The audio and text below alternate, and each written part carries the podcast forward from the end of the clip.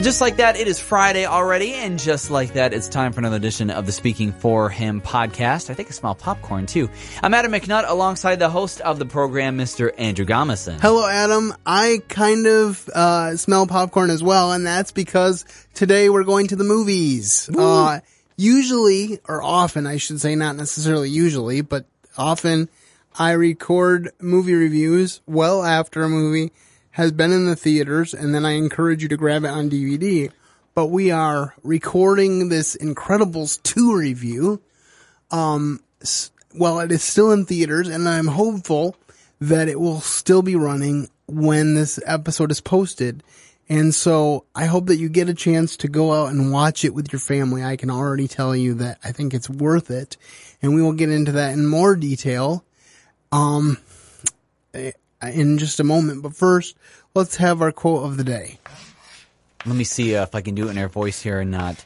Done properly, parenting is a heroic act. That is Edna Mode from Incredibles 2. And that wasn't bad, actually. And interestingly enough, the voice of Edna Mode is Brad Bird, who is one of the main producers and I think even directed this movie. So it is a male voice that brings us Edna Mode. So that's interesting. And again, not too bad. I don't do impersonations, so I'm glad you took that. It was the last second decision. Trust me. So anyway, before we get into the meat of our discussion, let's listen to the trailer. Did you wash your hands with soap? Did you dry them? What?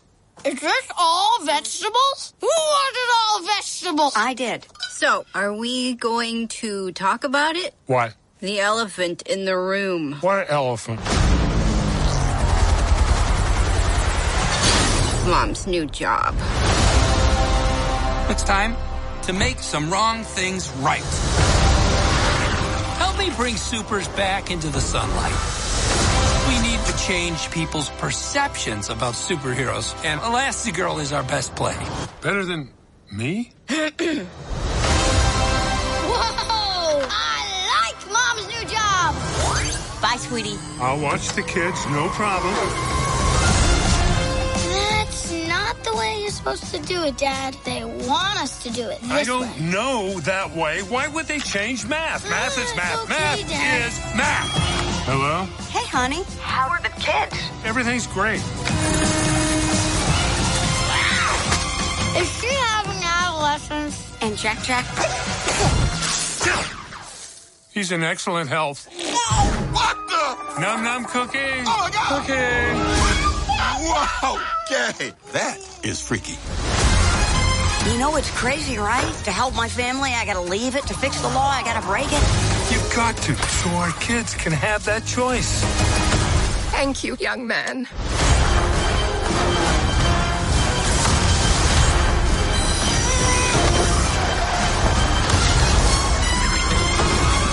Combustion imminent? What does that mean? Ah! It means fire, Robert. Screenslayer interrupts this program for an important announcement. Suit up. It might get weird. I'll be there ASAP. Where you going ASAP? You better be back ASAP. Behold the Underminer! Watch after Jack-Jack. I thought we were going to go. You heard your mother. Trampolining. We meet again. Superheroes are illegal. We want to fight bad guys. It defines who I am. We're not saying you have... What? Someone on TV said it. I was approached by this tycoon. Wants to talk about hero stuff. Help me bring supers back into the sunlight. We need Elastigirl. Bye, sweetie. I'll watch the kids, no problem. That's not the way you're supposed to do it, Dad. They want us to do it this way. I don't know that way. Why would they change math? Math is math. Math is math. All over Dusseldorf. Doozles are dozing. Their eyelids so heavy, they're drooping. Close it! I couldn't have done this if you hadn't. All right. Well, there you have the trailer for Incredibles 2. And to set this up, first of all, when I first heard they were making Incredibles 2, I was very skeptical. I was nervous because, truth be told, Incredibles is my all-time favorite Pixar movie of all time. And I know I was redundant there, but it's that good. So the idea of them making a sequel, I was like, well, if they have to make a sequel, it better be good. And it turns out that is kind of the way Pixar is, that they will take their time, 14 years, to come up with a sequel because they care more about the story than just pumping out another movie, which I really respect. And I have to say, I'm not ready to say that Incredibles that Incredibles 2 was every bit as good as Incredibles 1, but I will say that it exceeded my expectations, and I think it was about as good. I can't really say that it was worse. So, especially when I heard early rumblings about the direction it was going, I thought it was going to be like this big time feminist piece. Mm. But it didn't turn out that way. It actually turned out to be very family friendly, and I really enjoyed it. So Adam, why don't you give us your initial thoughts about this movie? So it's interesting. I actually saw this movie twice, maybe because it's Incredibles 2. Makes sense. But first time I saw it, I actually, I was okay with it, but I wasn't crazy about it, truth be told. And then the second time I saw it, I liked it a little bit better. It's pretty good. I would say I think I do like the first one just a little bit better still. But all things considering, though, I think they really hit the mark because a lot of people are coming in with some good compliments and are really, really loving it. So, yeah, again, there was nerves. I still don't think I particularly liked the idea that they continued it right from where the first one left off. Mm. I'm not so sure they would have had to have 14 years pass in real life, but if they had some time pass, then Jack-Jack could be like a 3 or 4 year old and not just still a baby. Yeah. But they opted to go with just continuing from where they left off, which meant that they needed to get a new voice actor to play Dash, which I thought he did pretty well. Knowing about the first one though, I still think it felt weird because you could definitely tell a difference. Yeah. But they did a good job, and it's easier to replace somebody on an animated movie than on a series. Just a little sidetrack. I'm watching Dr. Quinn, Medicine Woman, and they just replaced the daughter with a whole new actress at the end of season 3, and it's like, whoa, this doesn't make sense. Yeah, but right. I'm waiting to see if she grows on me, but that's neither here nor there. We're here to discuss Incredibles 2. So, the synopsis is basically this, that, as you know from the first movie, superheroes are illegal. When they do fight crime, they do so in secret. They've been banished from showing their superhero-ness in public. And at the beginning, they get in trouble again because somebody saw Violet without her mask on, which becomes a pretty important plot point. And so then they're relocated to a hotel, but then they come in contact with this guy who wants to restore legal superhero-ness. And he gets Mrs. Incredible to agree to a covert mission where she will fight crime and then show how good superheroes are. And when they choose her, at first you think, well, it's just a feminist play. But then you realize that they're choosing her because of particular skills that she has, and she never loses her desire to help her family. One of the things I really like about this movie is that she never downgrades her husband. She never threatens him like, hey, if you make a mess of the kids or the house while I'm gone, there's going to be trouble for you. She's always very encouraging, and you can tell throughout the movie that she really wants to get back to them. So, positive, I thought the family aspect was still upheld. I thought that they by the end of the movie, they kind of realized the only way they're going to fight this crime is together, even with the kids. Yeah. you know, the kids help fight the crime. And so they realize that. And I really felt like that opening scene in the trailer where Vi is talking to her little brother Dash was so typical of having a little sibling or a niece or a nephew. Yeah. And my thought about him drying his hands, I just had this random thought when she says, "Did you wash them?" And he washes them and comes back. And then she says, "Did you dry them?" Well, if he's Dash and he's running really fast, you'd think they'd dry on the way to the table. Right. And he wouldn't have had to go back to dry them. But that's just another kind of ridiculous aside. But I had that thought, just putting that out there. So, my favorite character, I think, in this movie was actually Mr. Incredible. Mm. Because even though he was like the stay-at-home dad kind of in this role, he still took being a dad very seriously. And like I said, his wife affirmed him in that role as the dad. And he messed some things up without giving too much of a spoiler. He messed some things up for his daughter, Violet. And he later on apologizes to her and says, "I'm sorry I messed things up for you." And she says, I wanted to be the perfect dad, but I can't be the perfect dad. And she says, "Don't worry. It's true that you're not perfect, but you are super." Mm. And what I thought was, I mean, it was obviously a play on words, but I thought it was really neat because it was showing that you don't have to be a perfect dad to be a good dad. You know, one of the things I love the most about my dad is his willingness to admit that he's not perfect. Because none of us are. And if you give a projection to your children that you're this perfect person, you're just giving them a false expectation to try to live up to, and they're never going to do it because they're not perfect. And they're also going to look for that perfect person to marry. And I think we still run into that where people are looking for the perfect person to marry. And it's like, wait a second, you're not perfect. So how are you going to find somebody that's perfect to marry when you yourself are not perfect? Right. Exactly. So I think we need to be careful to project realistic views of ourselves and of others onto our kids. And I think The Incredibles 2 does that. And I did think it was interesting that they didn't go back to the villain in the beginning of the movie. Yeah. They kind of don't have a payoff for that. So that was one of the interesting things that I thought was missing. But do you have any other thoughts on favorite character?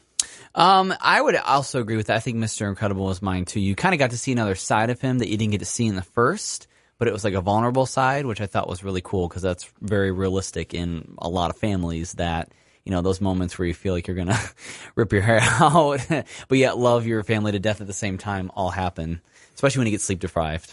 Now, there were a couple negatives that I want to point out about the film that I was kind of surprised about. There were a couple curse words, I guess. Yes. That I didn't even notice when I watched it, to be perfectly honest with you, but I saw multiple people talking about it.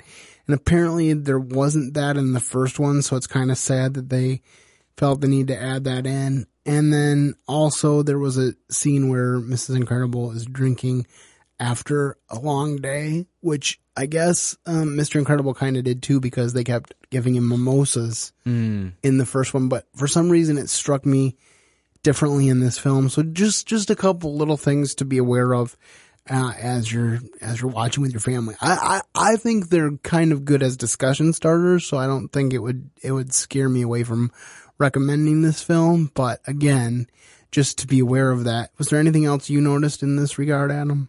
No, the words were a little surprising just because it's a Pixar film. I don't think I've ever heard those in a Pixar film.